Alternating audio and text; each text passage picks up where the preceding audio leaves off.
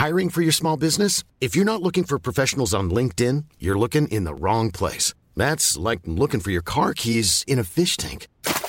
LinkedIn helps you hire professionals you can't find anywhere else, even those who aren't actively searching for a new job but might be open to the perfect role. In a given month, over 70% of LinkedIn users don't even visit other leading job sites. So start looking in the right place. With LinkedIn, you can hire professionals like a professional. Post your free job on linkedin.com slash people today.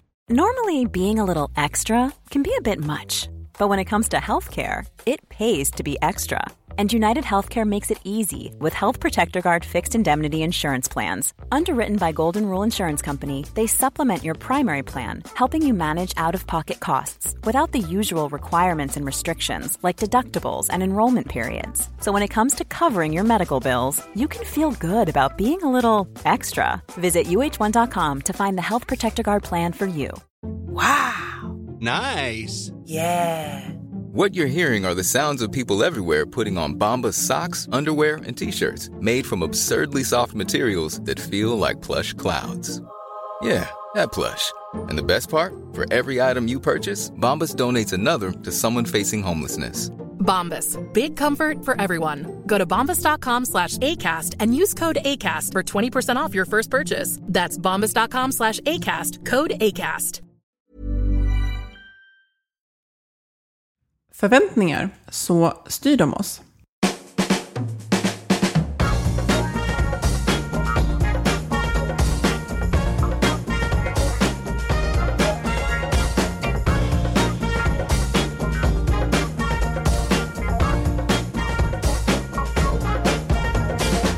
Det här är Health for Wealth, en podd om hälsa på jobbet. Vi är Ann-Sofie Forsmark, hälsomanagementkonsult och Boel Stier, copywriter och kommunikatör. Vårt motto är att hälsa är lönsamt om man satsar långsiktigt och hållbart. Men hur gör man för att lyckas? Det tar vi reda på i den här podden. Hej och välkomna! Idag ska vi prata om förväntningar och jag har ganska höga förväntningar på det här avsnittet. Haha. ehm, det ja, måste sägas. Det, det, måste det skämtet sägas. måste sägas. Ja. Eh, jo, nej, men jag skulle berätta om en text jag läste när jag gick på universitetet. Och den handlade om kvinnliga juriststudenter. Om att när de läste kurslitteraturen så fick de twista den innan den landade i att de själva kunde föreställa sig i framtiden som studenter. För att eh, litteraturen var full av han, honom, ja, he kanske på engelska. Mm. Och i den här texten så benämndes det här fenomenet som the cognitive shift. Och jag tyckte att ja, men det var ett uppvaknande för mig att läsa det så här målande beskrivet. Och jag har burit med mig det eh, i, i livet. Var, alltså det här motståndet som kan finnas hos oss själva. Att se oss själva i en framtida roll. Vad det tar mycket kraft helt i onödan och varför det är så.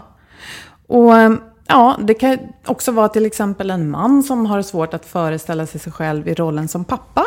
För att han inte själv har haft någon närvarande i alla fall.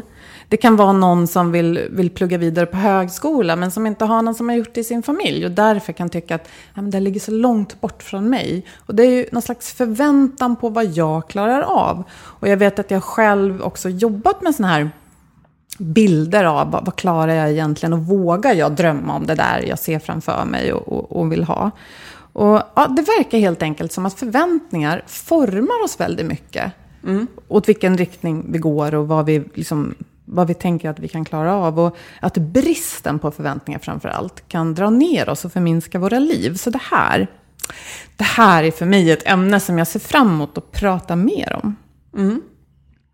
Ja, naturligtvis, vi pratar ju om hälsa på jobbet, så det här handlar ju om arbetslivet. Och jag kan tänka mig att många fastnar i en arbetsroll där man inte känner att man utvecklas så mycket som man skulle vilja. Och en kollega till mig, Kristina som vi har haft här i podden. Vi mm. pratade efter metoo. Hon drog ett exempel för oss för att vi skulle fundera på vilka förväntningar vi gav varandra i ett sammanhang. Och då snackade hon om den här eh, brännbollsituationen som jag tror många känner igen från skolan. Ja, vi är ute och spelar brännboll på en äng. Eh, och så kommer det en kille som greppar det här eh, runda, eller vad säger man? Mm. Ja, runda slagträt. Och så ser vi hur de som står där ute och ska fånga, de liksom backar utåt längre och längre och längre ut.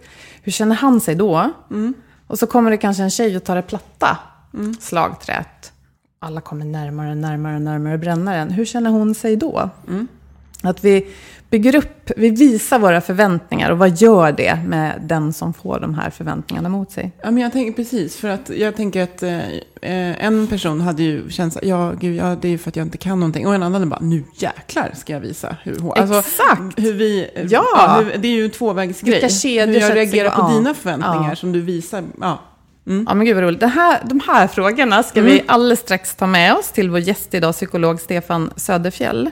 Men först kommer en hälsning från vår partner Twitch Health. Ja, därför att så här års så är det väldigt många som inser att de har missat att boka in aktiviteter på jobbet eller, eller bara privat. Men kanske till kickoffer, konferenser och sånt. Och då är det så att Twitch Health, de jobbar ju väldigt gärna långsiktigt och gör det med väldigt många kunder. Men de har en enorm pool med duktiga instruktörer och eh, konsulter av olika slag som kan hjälpa till med lite kortare insatser. Um, och, um, ja, det kan väl vara allt från uh, office-yoga till uh, springa ut och bootcampa i naturen, och, ja, som jag förstår. Ja, men och, precis. Outdoor bootcamp, precis. Och ja, men de har även liksom massage, föreläsningar så. Så att där finns all kompetens och kunskap och energi som man kan behöva för att göra riktigt bra aktiviteter. Eh, både just alltså regelbundet på jobbet. Men även just om man har kanske planerat en, en kick-off eller konferens och känner att så här, wow, vi behöver en energiinjektion utifrån. Då kan jag varmt rekommendera att ta kontakt med Twitch. Mm. Och ni vet ju att vi jobbar med Twitch för att de jobbar eh, med helheten. Så mm. att eh, de strategiska frågorna hjälper de gärna också till med. Eh, läs gärna mer på twitchhealth.se. Ja, nu säger vi välkommen till Stefan Söderfjell. Tack så hemskt mycket. Kul att ha dig här. Du är psykolog, du är författare till flera böcker och du eh, är också grundare till något som heter Ledarskapscentrum. Vad gör ni där? Ledarskapscentrum, eh, jag, ska börja med att eh, vara oförskämd nog och rätta. Jag tror inte ens att jag får kalla mig för psykolog faktiskt. Det är ju en, en av Socialstyrelsen skyddad titel. Jag är fildoktor i psykologi, det vill säga jag har en forskar, forskarbakgrund inom psykologi. Och då säger man inte att du är psykolog? Utan Nej, jag tror att psykolog att... Eh, får du endast, eh, den titeln får du endast bära om du har gått eh, en psykologutbildning, det vill säga du har utbildat dig på psykologprogrammet. Och jag har, gjort, jag har gått en forskarutbildning, så att det spelar mindre roll egentligen, men... men det är jättebra att du Det, det kan vara bra att säga det, för att det finns alltid någon som sitter och lyssnar och tänker, ja men är han, är han egentligen psykolog, är inte han forskare? Eh, och just det här med forskning är eh, en väsentlig del av det som Ledarskapscentrum eh, har gjort genom alla år. Vi grundades för drygt tio år sedan med, med syftet att bli en brygga mellan arbetslivsorienterad forskning, arbetspsykologisk forskning och arbetslivet. Och vi hade en devis som vi ganska tidigt började driva som kallades för att vi ska försöka sprida vetenskap som går att använda. Och syftet med den vetenskapen var att bidra till ett bättre, mer välfungerande, välmående arbetsliv. Och det har jag gjort då eh, i, inom ramen för Ledarskapscentrum i drygt tio år och sen gjorde jag det parallellt med min, eh, med min akademiska bana ungefär i tio år också i en annan verksamhet. Att försöka nå ut med forskning om hur vi människor fungerar i arbetslivet för att vi ska ha fler bra dagar på jobbet. Mm. Ja, men det är bra om ni som, eh, ni som skapar och hittar ny kunskap ser till att den blir använd, som du säger. Och du har skrivit ett antal böcker mm, om ledarskap. Jag kom ut med eh, min nionde här i, i somras. Oj, att, mm. eh, vad hette den? Den nionde heter Reflektionsbok för ledare. Det är egentligen mer ett slags arbetsmaterial som kan användas då för, för ledare som vill ta del av ledarutveckling. Ett reflektionsmaterial. En, en bok som innehåller allehanda självskattningsformulär och, och mallar för samtal och reflektionsfrågor. Och, eh, tanken är att man ska kunna använda den som ett komplement på, på ledarskapsutbildningar mm. och för den enskilda chefen som vill bara få gå in i sig själv och reflektera ett tag. Så att eh, den kom kombinerat med bok nummer åtta som kom ut i början av sommaren som heter En liten bok om ledarskap som, mm. som egentligen är mitt försök till att Eh, komprimera ner mina tidigare böcker. För de har varit betydligt mer omfattande och stora och tjocka. Och jag märker att det finns en efterfrågan efter kortare sammanfattningar. Så då, då, skrev jag en, en bok som heter just En liten bok om ledarskap. Och den är vad den heter. Mm. Och de här två böckerna är då tänkt att kunna användas i kombination. Så att, mm.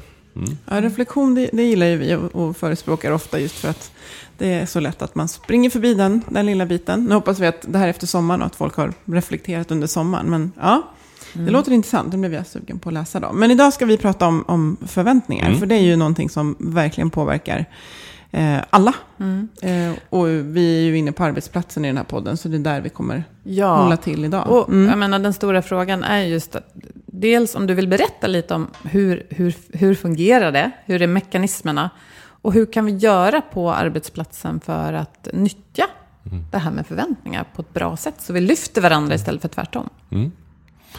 Så gärna. Mm. Eh, och just termen förväntningar är ju det finns ju en hel, eh, ett, en hel forsknings, eh, ett helt forskningsspår som bara tittar på förväntningar faktiskt. Det finns någonting som inom psykologin kallas för expectancy theories, eh, alltså förväntansteorier. Och anledningen är ju den att våra föreställningar, våra inre förväntningar som vi har på oss själva och andra har en så pass betydande roll för vårt eget beteende men också i hur vi fungerar gentemot andra och vad vi lockar fram hos andra.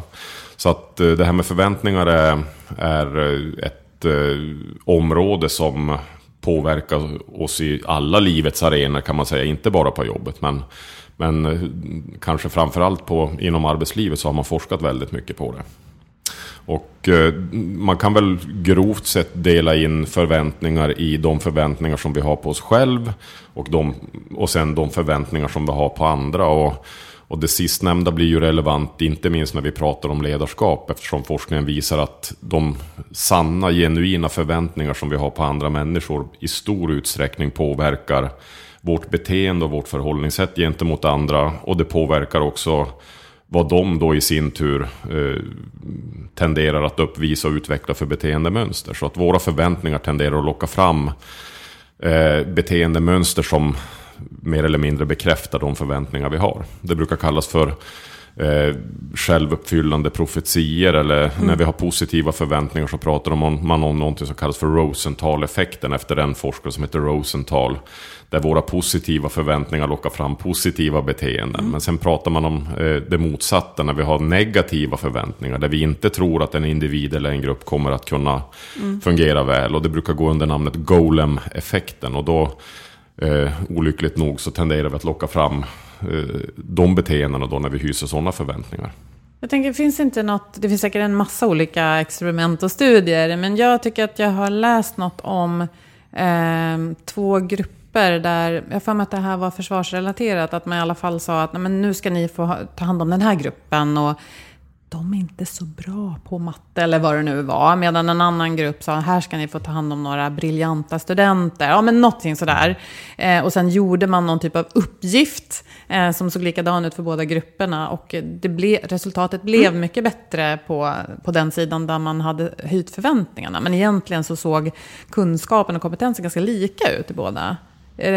Ja, den, den mest refererade och klassiska studien, det är, eh, jag, tror, jag tror det är därifrån namnet kom. Jag tror att det var eh, Robert Rosenthal som genomförde en, en studie inom eh, skolans värld, där man helt enkelt delade in klasser slumpmässigt baserat på slumpmässigt tilldelade sådana här begåvningstest. Och så fick lärarna för de här klasserna veta att ja, men den här Eh, eleven eller studenten det är en person som kommer ha lätt för sig och den här eleven har presterat sämre, den kommer ha lite svårt för sig. Och sen tittar man helt enkelt eh, under terminens gång hur eh, de här eleverna presterade kopplat till vilka förväntningar som hade skapats av de här slumpmässigt tilldelade begåvningstesten. Och man fann att ja, men de som eh, initialt hade fått goda eh, begåvningsvärden, de presterade också bättre. Mm. Eh, och där föddes då namnet på Rosenthal-effekten, att lärarna går in med förväntningar på dem att de kommer kunna prestera bättre och då lockar man fram det. Och sen har det där då spridits i olika sammanhang och inte minst inom militära sammanhang, precis som du säger, så en Israel som heter Doviden, eller jag vet inte om han är i livet längre, han, han är den som har i störst utsträckning eh, forskat på det här med förväntningar och bland annat inom militära sammanhang då där man har sett samma mönster då när du eh, när du låter befäl och utbildare som ska ta hand om kadetter som ska påbörja en militärtjänstgöring och de får då felaktig information om att de här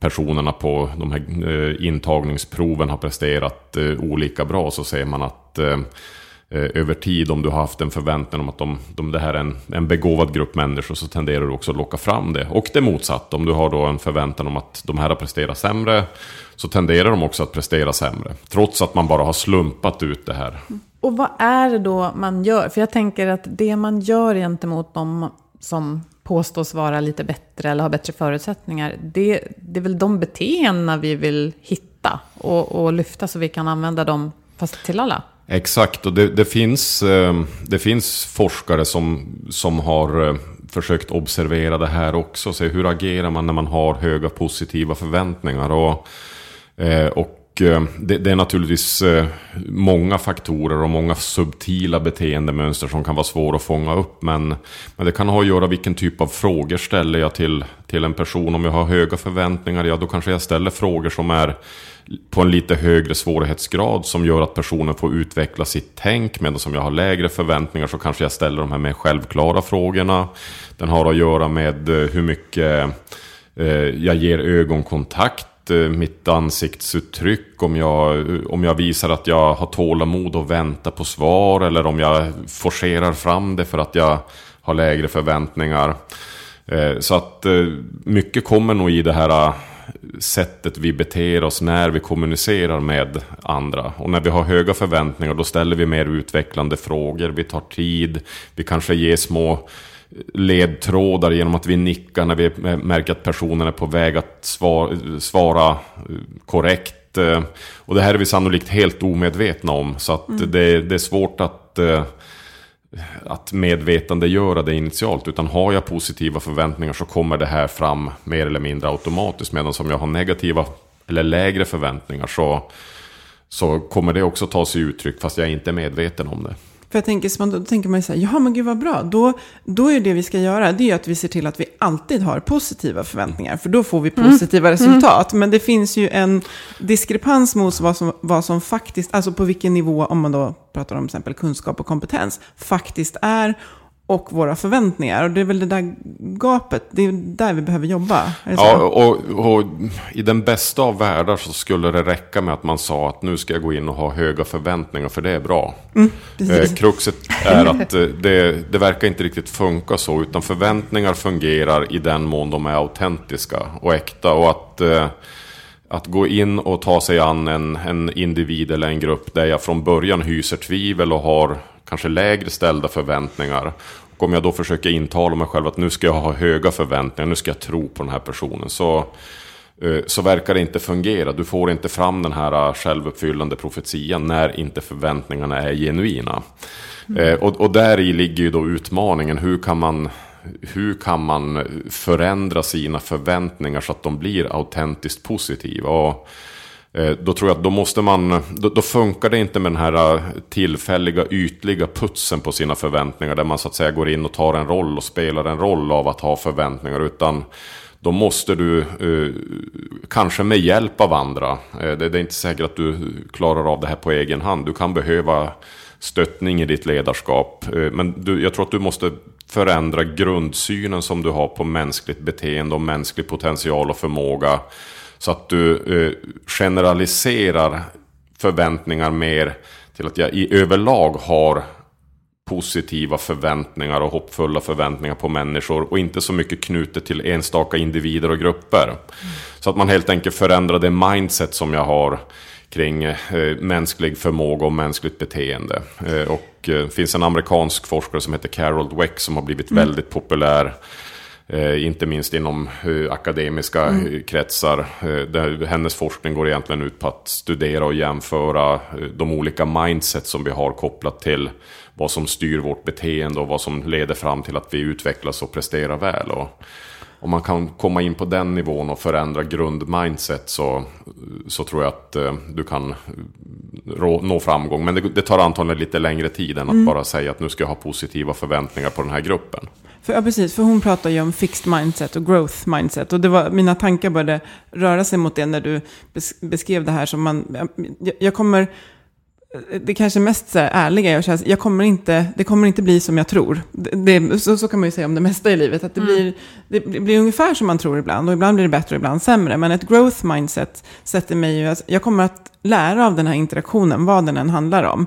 Men jag kan utgå ifrån de här grundplåtarna. Och jag tänkte, du pratade om din bok som hade med reflektion att göra, att det låter som att mycket av nyckeln till det här att hamna i rätt förväntningar, det handlar ju om att jag måste faktiskt förbereda mig för det jag ska göra och inte bara springa in och tänka att ja, det brukar ju vara så här, att för att kunna hamna rätt i mina förväntningar så behöver vi tid för reflektion, bolla med andra, förbereda oss, någonting som jag känner att det finns en viss brist på idag för många. Ja, men verkligen. Och, och eh, jag tror också att man behöver man behöver utbilda sig själv och av andra och få förståelse för att eh, till exempel få kunskap om de här olika mindsetsen. Det, det kan vara en jättekraftfull intervention att eh, till exempel läsa, läsa om det här och, eh, och eh, att läsa andra böcker som visar att eh, utveckling av extrema färdigheter beror mer på vilken typ av övning och träning man har utsatt sig för än än vilka gener man råkar ha. Och den typen av kunskap kommer naturligtvis att eh, stå i konflikt då mot om jag har ett så kallat fixed mindset som, sä som säger att jag tror att mänsklig förmåga är en talang som är medfödd. Om jag då tar del av kunskap och motargument som motbevisar den tesen så kommer jag antagligen successivt att börja ompröva min egen tes och då utveckla mer ett så kallat growth mindset som som mer är, jag brukar kalla det för ett dynamiskt eller steg för steg-tänk. Alltså att du ser på förmågor och, och, prestationer som någonting som utvecklas successivt i små steg över tid när du utsätter dig för gradvis svårare mm. prövningar och du får kanske hjälp och stöttning av coacher och föräldrar och goda lärare och du, du prövar själv olika strategier. Och eh, det där är ju en otroligt kraftfull eh, och sinnrik teori eller modell i all sin enkelhet eh, som ändå förklarar så himla mycket. Att om jag ser på, eh, på mitt eget eller andra människors beteende som någonting som utvecklas successivt i många små steg så kommer ju ett tillfälligt misslyckande inte vara ett, ett kvitto på att den här personen inte har tillräcklig begåvning. Utan det kommer mer vara att fram till dags dato så har personen inte eh, kunna tillgodogöra sig korrekta strategier eller har inte fått tillräckligt tid för att öva eller fått eh, mm, rätt stöd. Så vi får försöka göra om det här och, och, hjälpa personen att hitta mer förtjänstfulla strategier. Och förr eller senare så tar man ju sig vidare ett steg. Och då får man det förstärkt att okej, okay, det, det här fungerar. Och då, då manifesterar ett sånt där eh, steg för steg eh, tänk eller growth mindset. Eh, som, som är naturligtvis lika bra att ha om sig själv mm. som om andra. Mm. Jätteviktigt att ha. Mm. Jag är en slarver eller mm, jag har förbättrat, ja, hur man nu ska se det. Men om man tänker om man kokar ner till en situation där man där man känner att så här, ja, men jag har en förväntan på att den här dagen kommer bli ett rent H1F. För att det brukar vara så, för nu ska, nu ska vi ha det, det här mötet. Det är normaltillståndet ja, när man vaknar upp på en norrbottning. vad, ska, vad ska hända idag då? Eh, att hur kan man, om man känner så här, wow, jag skulle verkligen vilja förändra mina förväntningar på, vi kan ta ett möte, för det är rätt, eh, ja, vi ska sitta i det här mötet och vi ska jobba med det här, jag vet det kommer bli jättejobbigt, han kommer säga så, hon kommer vara så där hur kan jag göra som individ eh, för att börja där? För jag tänker att det beteendet att påverka sina förändringar, det kan man ju då ta med sig till nästa gång man behöver. Men att man behöver hitta, hur gör jag? Så vad börjar ja, jag, jag tror att då kommer vi in på det här att man behöver avsätta tid till någon form av strukturerad reflektion och, och Eh, ett exempel skulle ju kunna vara om jag nu känner att jag inför ett möte eller inför en hel arbetsdag eh, har förväntningar att det här kommer gå dåligt och det här kommer inte bli någon bra arbetsdag eller bra möte. Då, då, kan jag ju faktiskt endera berätta för någon annan eller skriva ner. Om jag nu genuint har de här förväntningarna, på vilket sätt kommer det påverka mitt beteende när jag sitter på det här mötet? Om jag kunde tuta i mig själv helt andra förväntningar. Om jag till exempel skulle kunna ta ett piller som, som gav mig positiva förväntningar på den här arbetsdagen. Eh, kommer, skulle det förvänt, påverka mitt beteende på något sätt när jag går in på första mötet eller när jag möter kollegan i korridoren? Ja, men jag kanske skulle eh, ha ett annat tonläge lä, läge när jag säger hej eller jag kanske skulle gå in på mötet och eh, sätta mig på en annan plats mm. eller vad det nu än kan vara. Och utifrån det så kan man ju då skapa små experiment eh, för sig själv. Så att, ja, men jag kanske ska testa att göra det här då. Även om inte jag har höga förväntningar så kan jag ju testa att möta kollegan med ett rungande hej. Eller jag kan byta plats eller jag kan inleda mötet med att eh, föra fram den här synpunkten. Jag tror fortfarande inte att det här kommer fungera men jag gör ett litet experiment för att se om det blir någon förändring. Och det skulle kunna vara ett sätt att eh, eh, så att säga testa sig fram, att byta egna beteenden för att se om det blir någon förändring i, i omgivningen. Trots att jag än så länge inte riktigt tror på det så, så kan jag åtminstone försöka göra, utföra mm. beteenden och aktiviteter som jag tror att jag skulle ha gjort om jag hade haft positiva förväntningar. Det är lite att lura hjärnan. Jag tänker på det man säger att man ska le så, så blir du glad. Alltså att man, man, man lurar in ett beteende, för det är lätt, det är ganska konkret att hänga upp det på. Jag börjar med att vara jätteglad när jag hälsar, sätter mig på en ny plats. Då är liksom bollen i rullning och sen sätter jag ju en annan ton. För hur, hur transparenta vi än är, om jag helt plötsligt hälsar jätteglatt på Boel och inte brukar göra det, då sätter jag ju en ny ton hos henne också. Och ny, så. Ja, wow, men absolut. vad hände? ja, vad hände? ja, och tankar och känslor är ju så ohyggligt svåra att göra någonting åt. Eh, om, eh, ja, men många människor tycker exempelvis att det är eh, förenat med stor grad av ångest och nervositet att stå och prata inför grupp. Och att säga till en person som då har prestationsångest inför en muntlig presentation att du slappnar av bara, du behöver inte vara nervös. Det kommer inte göra varken till eller från. Det är nästan elakt. Det, det, är nästan så att Förminska. nervositeten bara, mm. det blir liksom sån här ironisk eh, process som man brukar kalla det. Det, det är att eh, Försök tänka på att du inte har vita björnar i rummet. Ja, men ju mer man tänker på det, desto mer ser man dessa vita björnar. Och samma sak är det med tankar och känslor som vi medvetet försöker, försöker mota bort. Eh, däremot beteendet är, om inte enkelt, så åtminstone enklare att kontrollera. Och att då fundera på hur gör jag om jag är eh, om jag vore lugn inför den här muntliga presentationen, hur skulle jag agera? Men jag kanske skulle börja med att ställa mig på på scenen eller vart jag nu ska stå. Inte säga någonting utan bara titta ut över dem som jag ska eh, föreläsa för och börja bara med ett leende. Mm. Och så låter det vara tyst ett tag och se om de ler tillbaks då kanske det kommer kännas rätt skönt för mm. mig. Eh, och det är en sån här strategi som jag själv ibland har tillämpat när jag har känt att jag haft lite pirr i magen. Att ja, men börja med att gå upp där, säg ingenting, börja bara med ett leende. Och om de ler, ja men då är de antagligen ett välvilligt sinnade. Och då, mm. då, känns det åtminstone där och då lite bättre faktiskt. Och då har man liksom fått en, en liten start. Mm. Så att eh, bestämma sig själv för beteenden som man faktiskt kan kontrollera. Och så låta beteendet eh, så att säga locka fram de känslor och tankar som man vill ha. För jag mm. tror att det är lättare att göra så än att via medvetna tankar och, och känslor locka fram rätt beteenden. Jag tänker då om man ska in i det här mötet där man kanske egentligen förväntar sig att det här kommer bli ett konfliktfyllt möte utan resultat. och att man kanske därför har den här klumpen i magen. För att det är folk som vill olika och som är väldigt hårdnackade.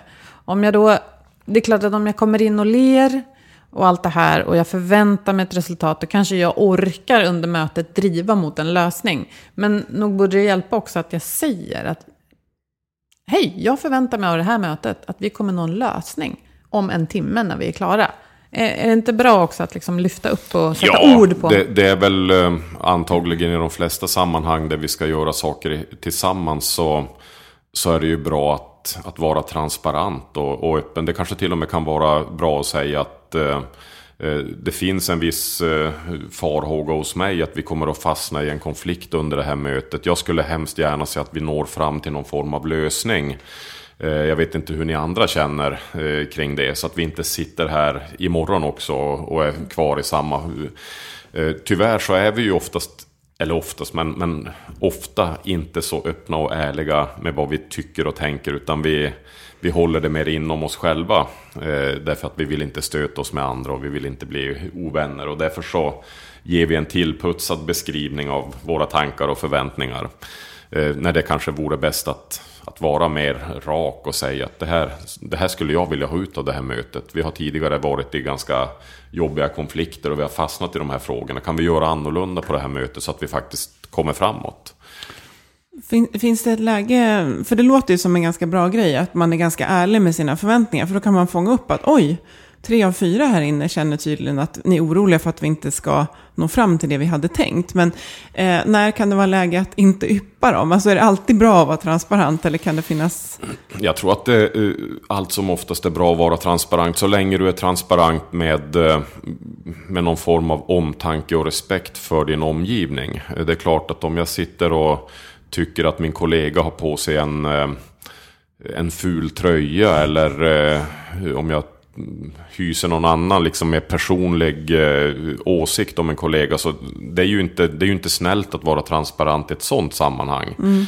Eh, men däremot att, eh, att vara öppen med eh, att ja, men, eh, vi har ju haft en del slitningar här. Liksom. Det, det känner alla till och vi har ibland höjt rösten till varandra. Och, och jag skulle tillsammans vilja att vi kommer framåt i det här, att vi hittar lösningar. Den, den typen av transparens är ju inte så att säga hem, kränkande gentemot någon annan utan den, den handlar ju om att vädja till gemensam problemlösning. Så att så mm. länge transparensen är omtänksam och respektfull eh, då tror inte jag att det är någon fara.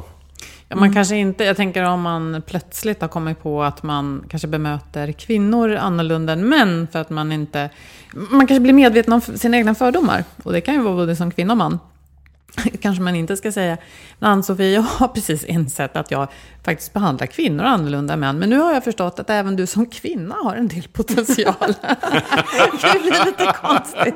Jag förväntar mig att du kliver fram och tar 50% av samtalstiden idag. Nej, om, man, om man lägger upp det så kanske inte så himla bra. Men däremot tror jag det är inga problem att prestigelöst säga att ja, men jag inser att jag har varit lite förblindad av stereotypa uppfattningar och fördomar. Mm. Eh, bland annat kopplat till manligt och kvinnligt. Och, och jag ber om ursäkt för att det har antagligen gjort mig till en eh, buffel eller det har gjort mig eh, dåligt lyhörd i olika sammanhang. Då, då, tror jag då är det absolut ingen fara. Eh, så länge man så att säga prestigelöst vänder, vänder det mot sig själv. Mm. Och säger att jag, jag har varit av fel uppfattning här. Mm. Eller jag har haft en en fördomsfull för bild eller förväntan av, och det behöver inte vara manligt och kvinnligt, det kan ju vara mm. kopplat till utbildningar eller kompetenser eller vår gemensamma förmåga att lösa ett problem eller vad det än må vara. Så. Mm. Eller någon yrkesgrupp, för det blir ofta sådär vi och dem i ja, olika sammanhang. Det, det där kan ju faktiskt vara oerhört förlösande,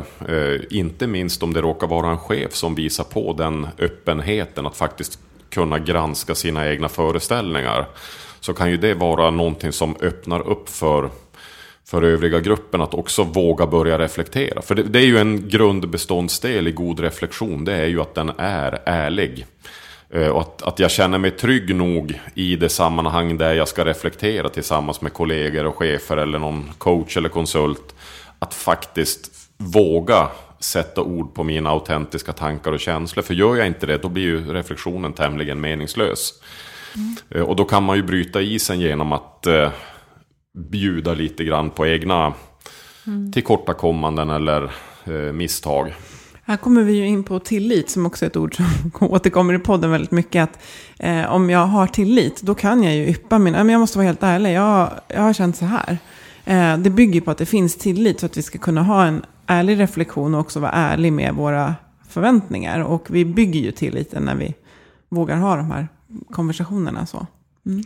Jag tänker på fördomar är en sak, eh, så som vi beskriver om att man har liksom generella tankar om en viss grupp människor. Så. Men jag tänker att eh, jag kan gå till mig själv, att jag ser bakåt i tiden att jag lätt har låst liksom mitt omdöme om en annan person. Så där, att man kanske har jobbat ihop med någon länge och tycker att den där personen är hopplös. Nu har jag försökt att eh, be den göra X eller Y ett antal gånger och det händer aldrig. Eller varje gång den här personen är med i en arbetsgrupp så liksom fallerar den och gör inte, ja, det blir inte bra så. Och jag tänker att där är det ju väldigt mycket negativa förväntningar.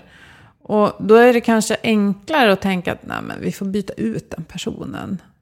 Och det kan ju vara så att det faktiskt behövs i vissa fall. Men tänk att om jag då ska ändra mindset och förändra mina förväntningar. Så det kanske inte bara räcker att jag ler Eh, utan jag måste väl också någonstans någonstans måste jag väl ändå vara rätt ärlig mot den personen och säga så här, hörru, jag är inte helt nöjd med hur det har funkat när vi har jobbat ihop, för jag tycker att jag har saknat det här och det här.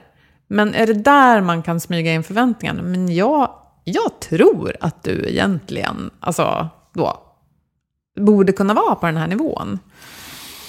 Det där är oerhört svårt, precis som du säger så, eh, så, och det tänker jag ofta när jag skriver böcker och föreläser om ledarskap, så det är lätt att skriva ner liksom att så här ska du kommunicera i de här situationerna, och sen sitter man där mm. och så har man ingen aning om hur man ska göra.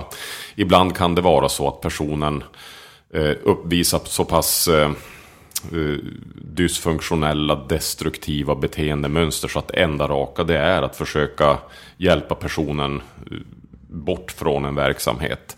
Eh, men, eh, men annars så tror jag att du är inne på rätt spår. Att eh, det handlar ju ofta om att ärligt sätta sig ner och säga att det här är de förväntningar jag har på dig. Jag förväntar mig att du ska leverera med den här standarden. Jag förväntar mig att du ska hinna in med de här uppgifterna i tid. Jag förväntar mig att du ska kommunicera med den här gruppen eller den här individen. Jag förväntar mig att du ska passa till, vad nu än förväntningarna är. Mm. Eh, och jag noterar att du vid det här tillfället och vid det här tillfället gör på ett annat sätt.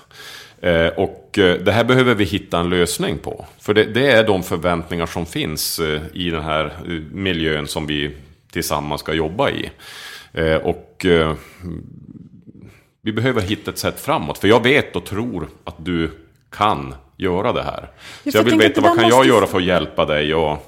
Ja, för jag tänker att det där att jag, det här att se någonting som är lite högt eller stort där borta, som är de här lyftande förväntningarna, det måste väl ändå finnas med i det samtalet, för annars blir det ju ett så här reprimandsamtal. Ja. Om du inte börjar passa tiden, om du, alltså, eller hur, det blir lite kanske nödvändigt men tråkigt. Ja, det, det, det, blir ju, det blir ju ett sätt att med, med piskan locka fram tillfällig beteendeförändring. Och, och det kanske kan vara, eh, om det är så att vi, ja, nu behöver det här bara bli gjort liksom. Och oavsett om, eh, om det sker med piskan, att det är det enda som liksom leder fram snabbt till en beteendeförändring. Det må så vara, men över tid så eh, så är ju det antagligen, vilket också forskningen visar, inte ett effektivt sätt att leda. Eh, det här kallas för avvikelsebaserat ledarskap. Eh, det vill säga, hur agerar jag när människor avviker från mina förväntningar?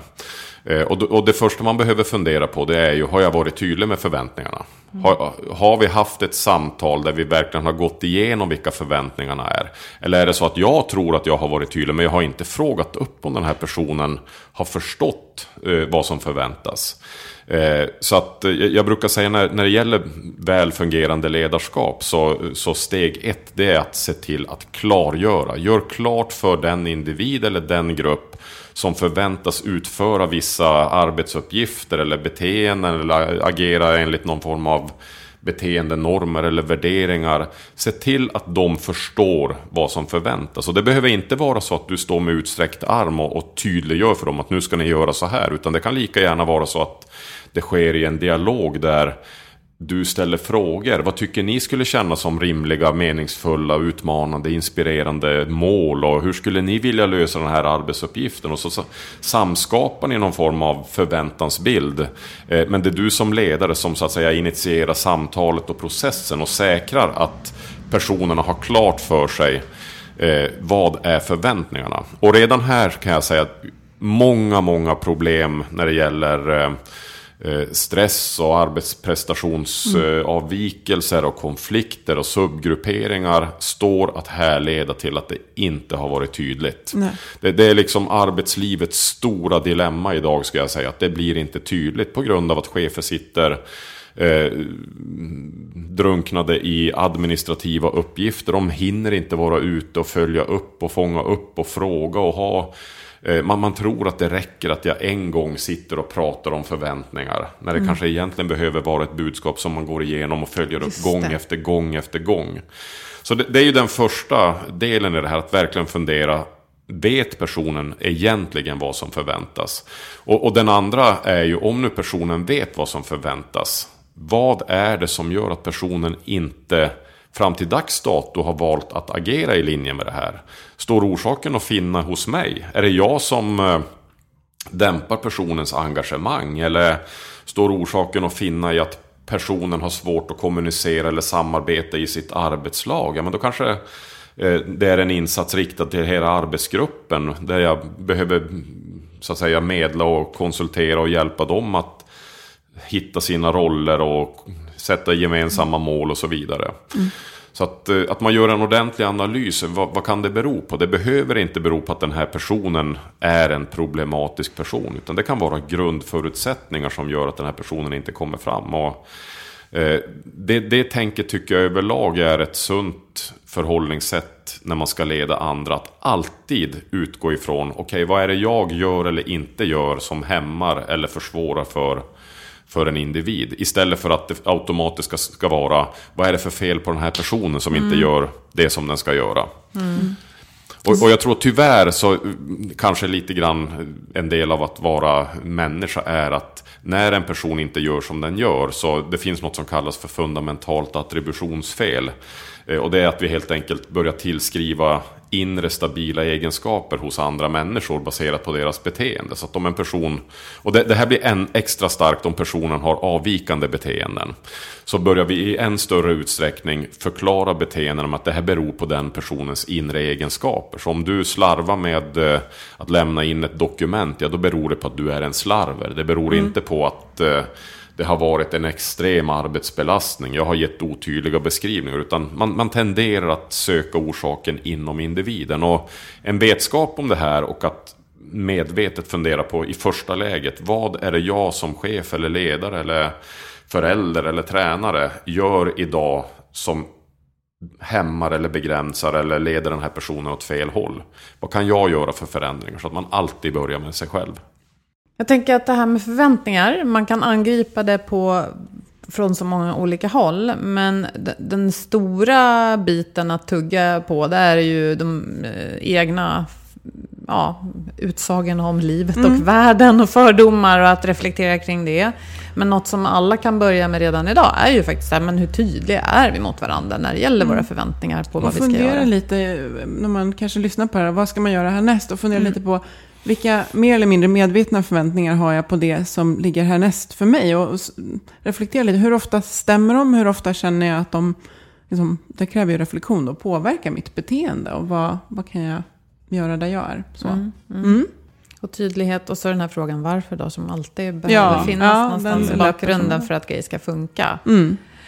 Tack för att du kom hit, Stefan. Stort tack för att jag fick komma. Det var jätteroligt att lyssna och ni som lyssnar, prata med oss, kommentera, berätta om egna erfarenheter. Det är alltid lika kul att höra. Mm. Vi ska också tacka vår samarbetspartner Twitch Health och Agda Media för produktionen. Vi hörs nästa vecka. Ta hand om er. Ha det bra. Hej då. Hej då.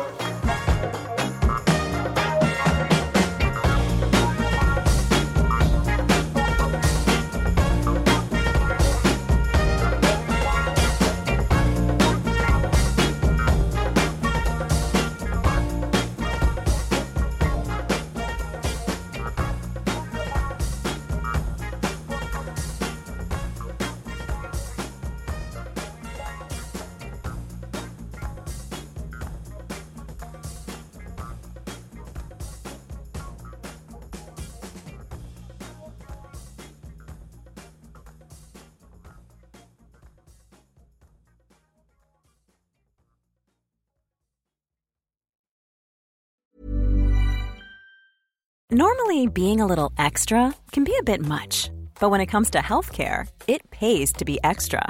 And United Healthcare makes it easy with Health Protector Guard fixed indemnity insurance plans. Underwritten by Golden Rule Insurance Company, they supplement your primary plan, helping you manage out of pocket costs without the usual requirements and restrictions like deductibles and enrollment periods. So when it comes to covering your medical bills, you can feel good about being a little extra. Visit uh1.com to find the Health Protector Guard plan for you.